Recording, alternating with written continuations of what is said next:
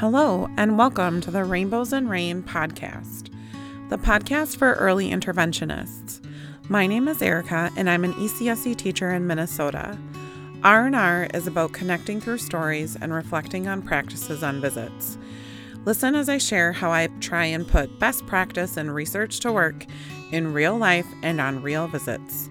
I hope this podcast helps you connect and reflect on your own visits and interactions with families. And welcome again to what is episode 20 of the Rainbows and Rain podcast. Thank you for listening. As long as people are listening, I will continue to do the podcast. So thank you. And I want to start off this episode with just a little bit different of a topic. Someone, you know, gave me a compliment last week which is really hard for me to do. Compliments are hard for me to take. So, um, but I also reflected on it quite a bit too.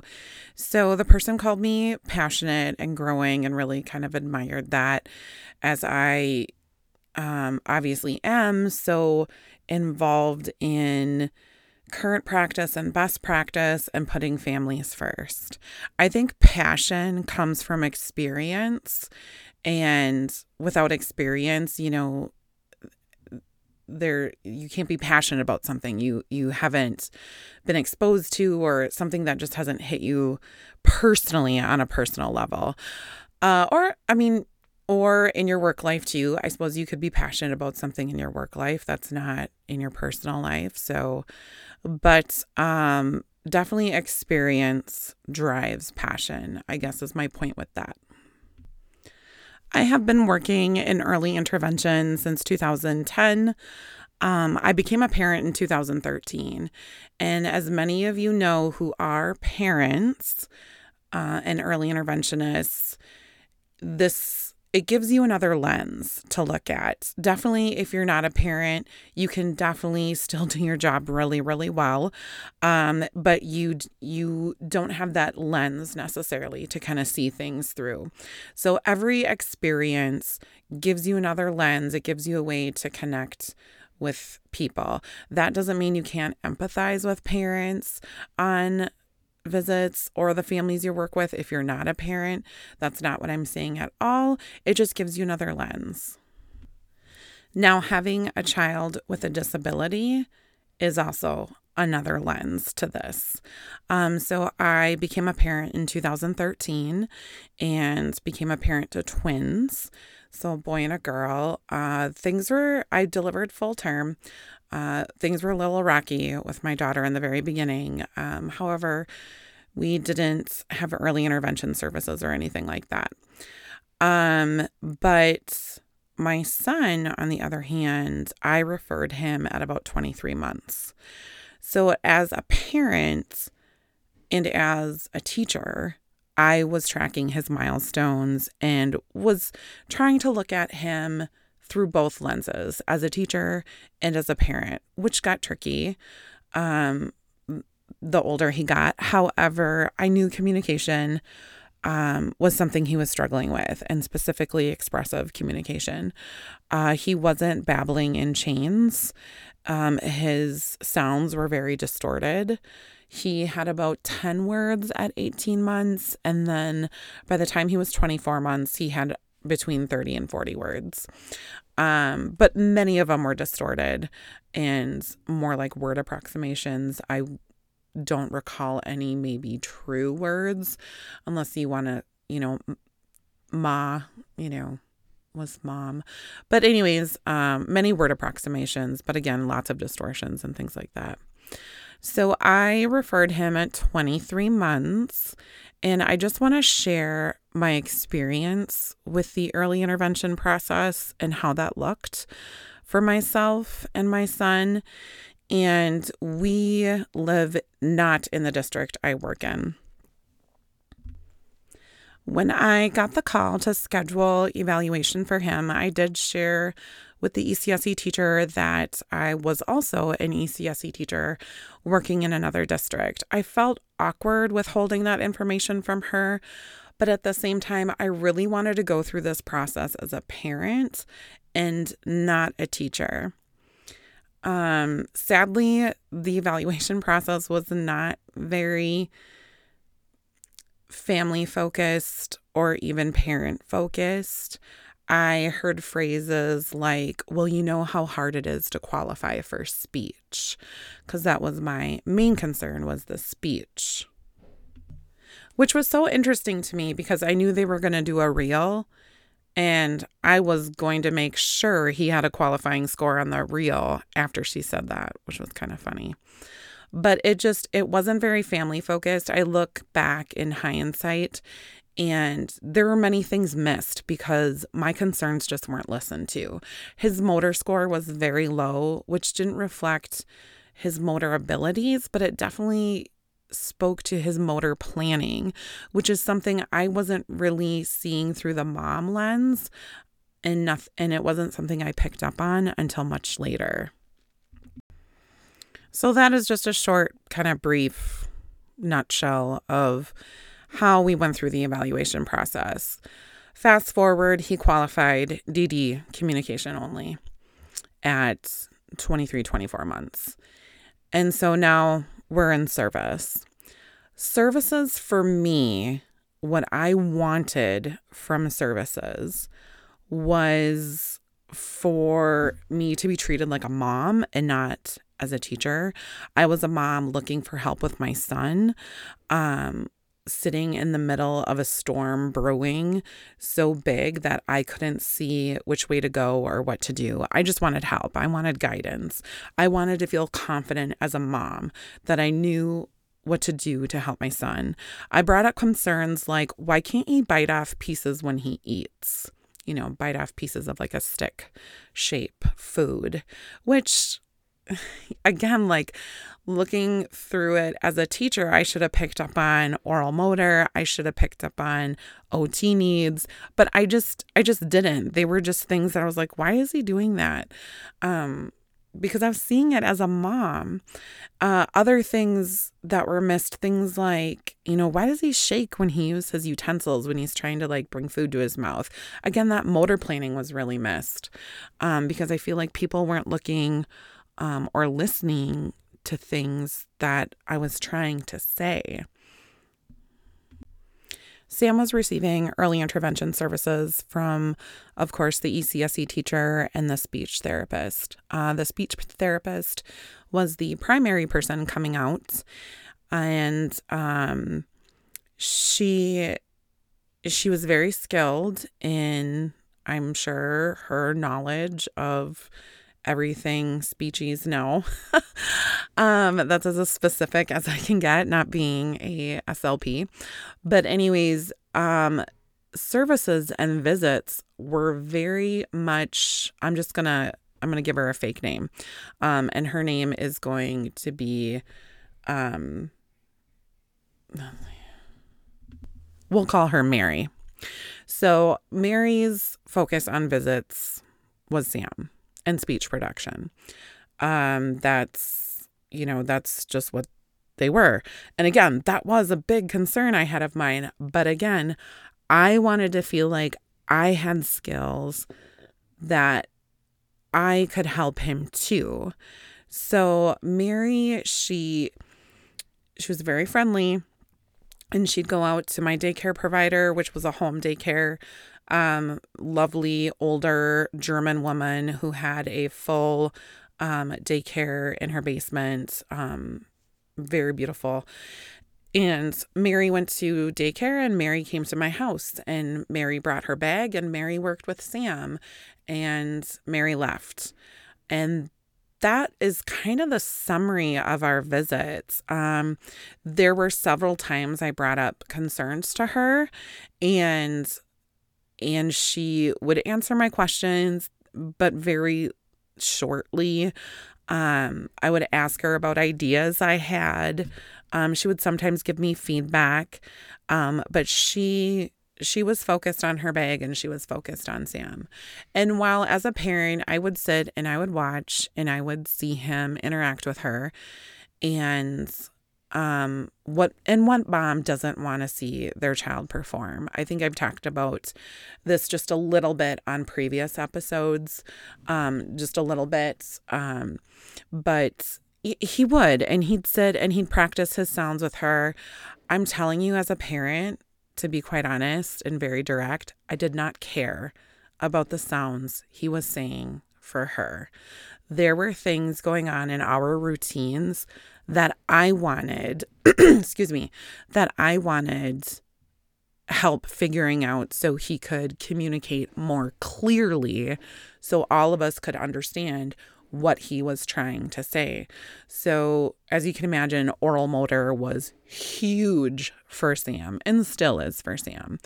Um and articulation and again, that's about as far as I can go without, you know, not being an SLP. So, again, is it horrible that he sat there and performed for her? No. Was it helping me? Was it teaching me? Was it empowering me? Was it giving me skills I needed for when Mary wasn't there? No, absolutely not. So while Sam did make progress that um, year he was in early intervention, naturally he did from many sources of people that were involved in Sam's life his daycare provider, myself, um, his family, his twin sister, um, everyone. But I don't know if I can credit Mary with any of that. Mary brought a bag of five to six items that were uh, one day we had like four of the exact same things at home. Again, you're walking into a teacher's house. A teacher's house is going to have lots of educational things, play things, you know, things like that. Um, but she never asked like how Sam engaged with things, how I engaged with him, how I managed his twin sister who was talking far beyond the typical um two year old at the time using five to seven word phrases already. Um, at one visit, she actually asked me to keep Annika away from, quote, the session. Um, was really disheartening as a parent too, because that was my life. I had two two year olds, one that talked way too much and needed attention, and the other one that talked but needed a lot of time to process and a lot of time to practice what he was saying. So it was really tricky for me as a mom to try and navigate it and try to figure it out. The same thing would happen when she went out to daycare to see Sam, um, beautiful German woman named Gertie.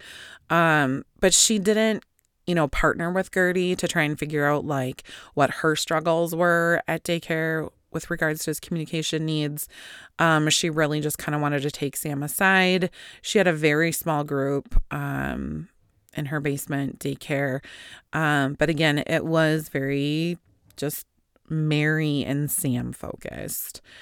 Uh, so I think that experience really fueled my passion to this is not what it should look like.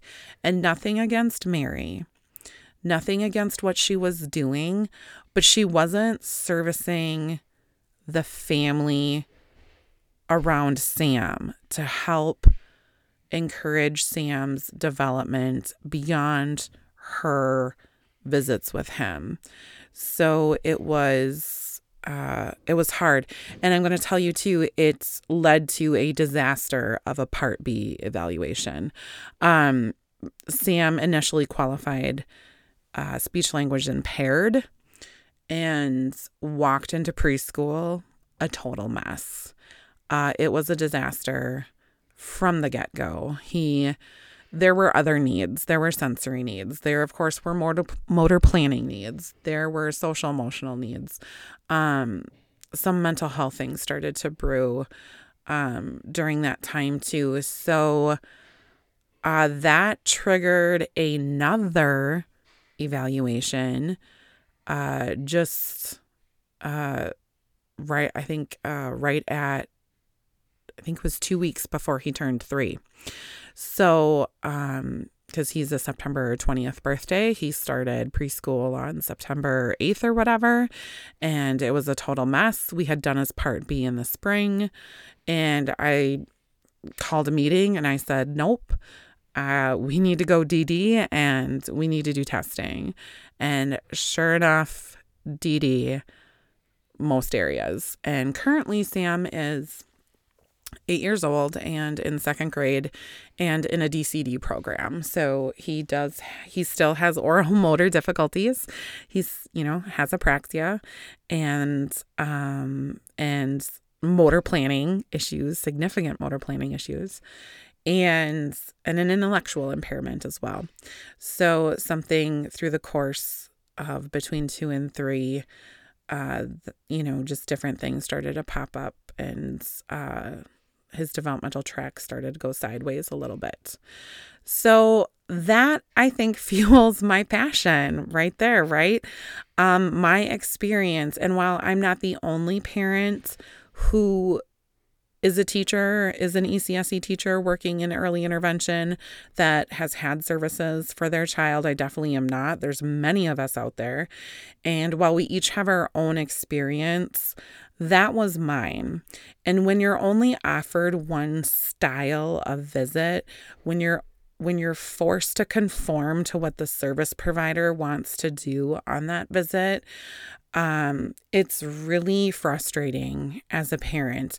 And while some parents might sit there and seem to enjoy it, or, you know, um, it, it's, they don't, they might not also know any different. And every adult's learning style is different.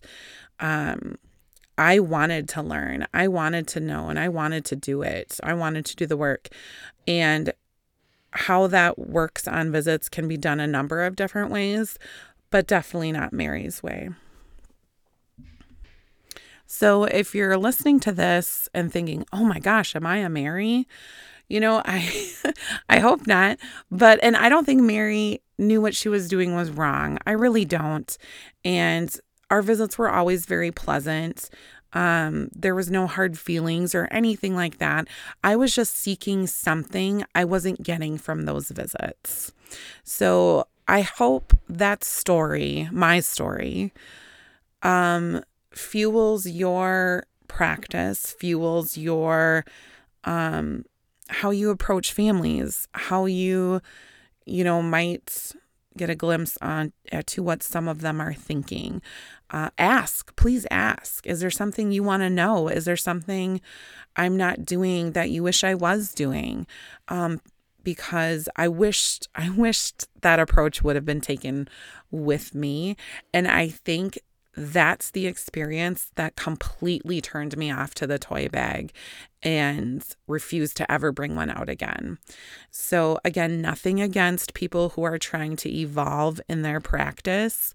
Um, we've all been on that path, or whether you're fading that toy bag out, whether you're still reliant on it but want to give it up, or are like me and you're totally have broken free from that thing. Um, I respect everyone who's on their journey with that. But um, I just wanted to share my story. And that's where that um, passion comes from. As I sit here and tell that story and kind of reflect back on that year, Sam was in early intervention. I wish I had been more direct with Mary and maybe, you know, sat down with her and said to her, "Hey, can we can we think about or relook at how these visits look or um, something like that?" So, uh, something I wished I would have done. It definitely is something I currently do. I do ask questions. I do ask for meetings when I don't agree with something. I do want to be involved in things like goal writing and things like that. So um, it's definitely, again, that experience has led me to be a better advocate for him for sure. So, had I not had that experience, you know, maybe I'd still be struggling with that part of raising Sam. Okay, so moving on from that story, what can we get from that story? There are always at least two learners on every single visit, and that is the child and the caregiver. I would also argue that there's maybe three, the service provider. You you are the expert in what you do. Absolutely 100%. However, the caregiver is 100% an expert in their own life. So you need to learn what their life is like and how they learn and who they are so you can help them too. So, again, there's always at least two learners on every visit. Okay, number two, service the family.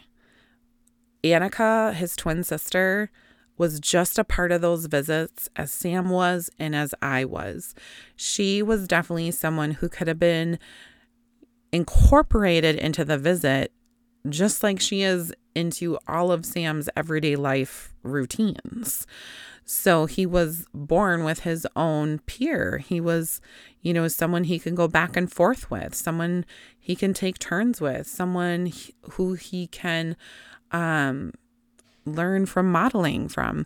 So it's it's that part of it too. Each family is unique and each parent or caregiver brings their own strengths to the table. Uh, I'm working with a couple of different families right now where I'm just amazed at where their strengths are coming from. Um, I had a dad ask me a question, and I just looked at him and I just said, what do you do for a living? Because that's a very it was a very systematic discrete trial type of question he was asking. And he said oh i'm a software engineer. Or i had another parent um, and I didn't know she was a teacher until she used the word antecedents. And I didn't know she was a teacher for uh, a few different reasons. I kind of took over someone who was leaving. So I was kind of jumping in the middle of things. And just all of a sudden on one visit, she used the word antecedent. And I was like, what? Like, that is not a normal word. So, and again, she was an elementary school teacher. She was just uh, staying home and raising kids at the moment. So the parents and caregivers you work with, they bring their own experience, their own knowledge, and expertise to the table. Show them how to use that. Use that to your advantage. Um, and the same goes the other way. Those were some very um, professional parent examples I've given you. However, I'm also working with a mom with a very medically um, involved child, and she's just having trouble keeping track of like which doctor she's going to, why she's going to them, and who referred them. Um, so it's very interesting to me to kind of sit and listen to a mom who just came from a doctor's appointment but can't tell me what kind of doctor they were. Um, or who who referred her. So it's so it's that you know um, that spectrum of of parents that you interact with on a daily basis, which makes it really hard, but also makes it really, really fun. Okay, so the third and last thing I'm going to say about that story um, and what you can take from it coaching and visits can look different for everyone. Um, I had a coworker share with me a story last week where she was describing her visit and for whatever reason, she felt like it was wrong. Like it wasn't right. It wasn't what coaching is. And it's because this mom um, required a lot of modeling. And through the course of modeling on visit after visit, mom started to take out her phone and record video of my coworker interacting with the child so she could watch it later and practice those skills too. However, my coworker felt like it was wrong because I think she was so ha- more hands-on with the child than the caregiver was. But if you're coaching, you're coaching and you're meeting the needs of the parent and you're following the parent's lead. If the parent needs more modeling, you're going to give them that modeling. Not every parent is going to want to be observed. So, observation is definitely a part of coaching where you want to observe them. However, that's something you ask and invite. It's not something you require. So um, keep that in mind that coaching and this and that style um, can look different from parent to parent and it should look different. And 100% you should be okay with that. Um, so i just wanted to share that. I had one more thought about that and i think it was um, if there's carryover and parents are practicing in between visits and you have that joint plan at the beginning and you review it and you come up with that joint plan at the end, you're probably coaching. You're probably on the right track. But um, I just wanted to say that and put that out there too that on my visit with Sam, what I was seeking was hey, I want to do it. Show me, let me practice, and tell me more. Because um, that's the kind of adult learner I am. Not every parent is going to be like that. So keep that in mind too. So, like I said at the very beginning, everyone um, comes to the table with their own experiences, their own lenses. And while we might not know what it's like to have a child with Down syndrome or a child with autism, um, versus a typically developing child or any child at all. Maybe you're not a parent. You don't need to have those lenses in order to listen and to um, empathize with the parent you're working with. I went to a training several years ago over the summer um, at the Early Intervention uh, Summer Institute we have here in Minnesota every year in June, and it was a panel of two moms, two moms and their two sons, adult sons, one with Down syndrome and uh, one who had autism, and it was the most powerful. I think training I could have ever sat through. This wasn't even a training; it was just a, a keynote, um, and you can find it uh, on YouTube. I'll try and link it on the Instagram account, uh, the video. It's about, I don't know, it's kind of long. It's like 45 minutes. I wonder if I can link it. I'll try and figure that out. But, anyways, listening to parents' stories, I think, can be really powerful. If you listen to the EI on the Fly podcast, uh, one of the hosts on there, she also has a child, uh, daughter with a disability who went through the early intervention process. So she will sometimes speak to that experience as well. And it's really insightful and helpful. Um, anyways, thank you for listening to another episode of Rainbows and Rain. This is actually the 20th episode. We made it to 20. So, kind of made this a bonus episode with, with the uh, length and the story I shared today. But if you have any thoughts on this episode or feedback for the podcast, please check us out on Instagram at rainbows underscore rain underscore podcast. And don't forget to rate, review, and follow the podcast. I hope you join me again for another episode of Rainbows and Rain.